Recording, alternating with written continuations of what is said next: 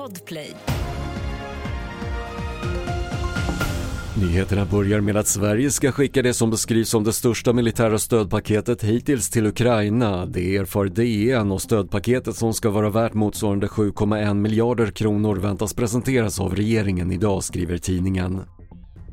Israel genomförde två flyganfall i södra Libanon igår och 14 personer skadades enligt libanesiska medier.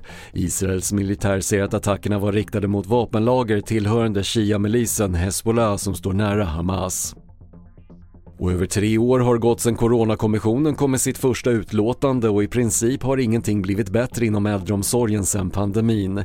Det konstaterar professor Mats Torslund, en av de som satt med i kommissionen där man var överens om att mycket behöver förändras. Man har inte kunnat. Va? Det, handlar, det handlar om pengar och det handlar om svårighet att bemanna som det har varit. Va? Och det har man inte lyckats hantera.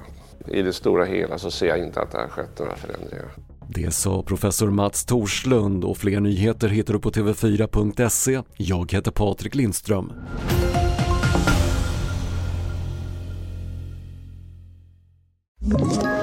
Ett poddtips från Podplay.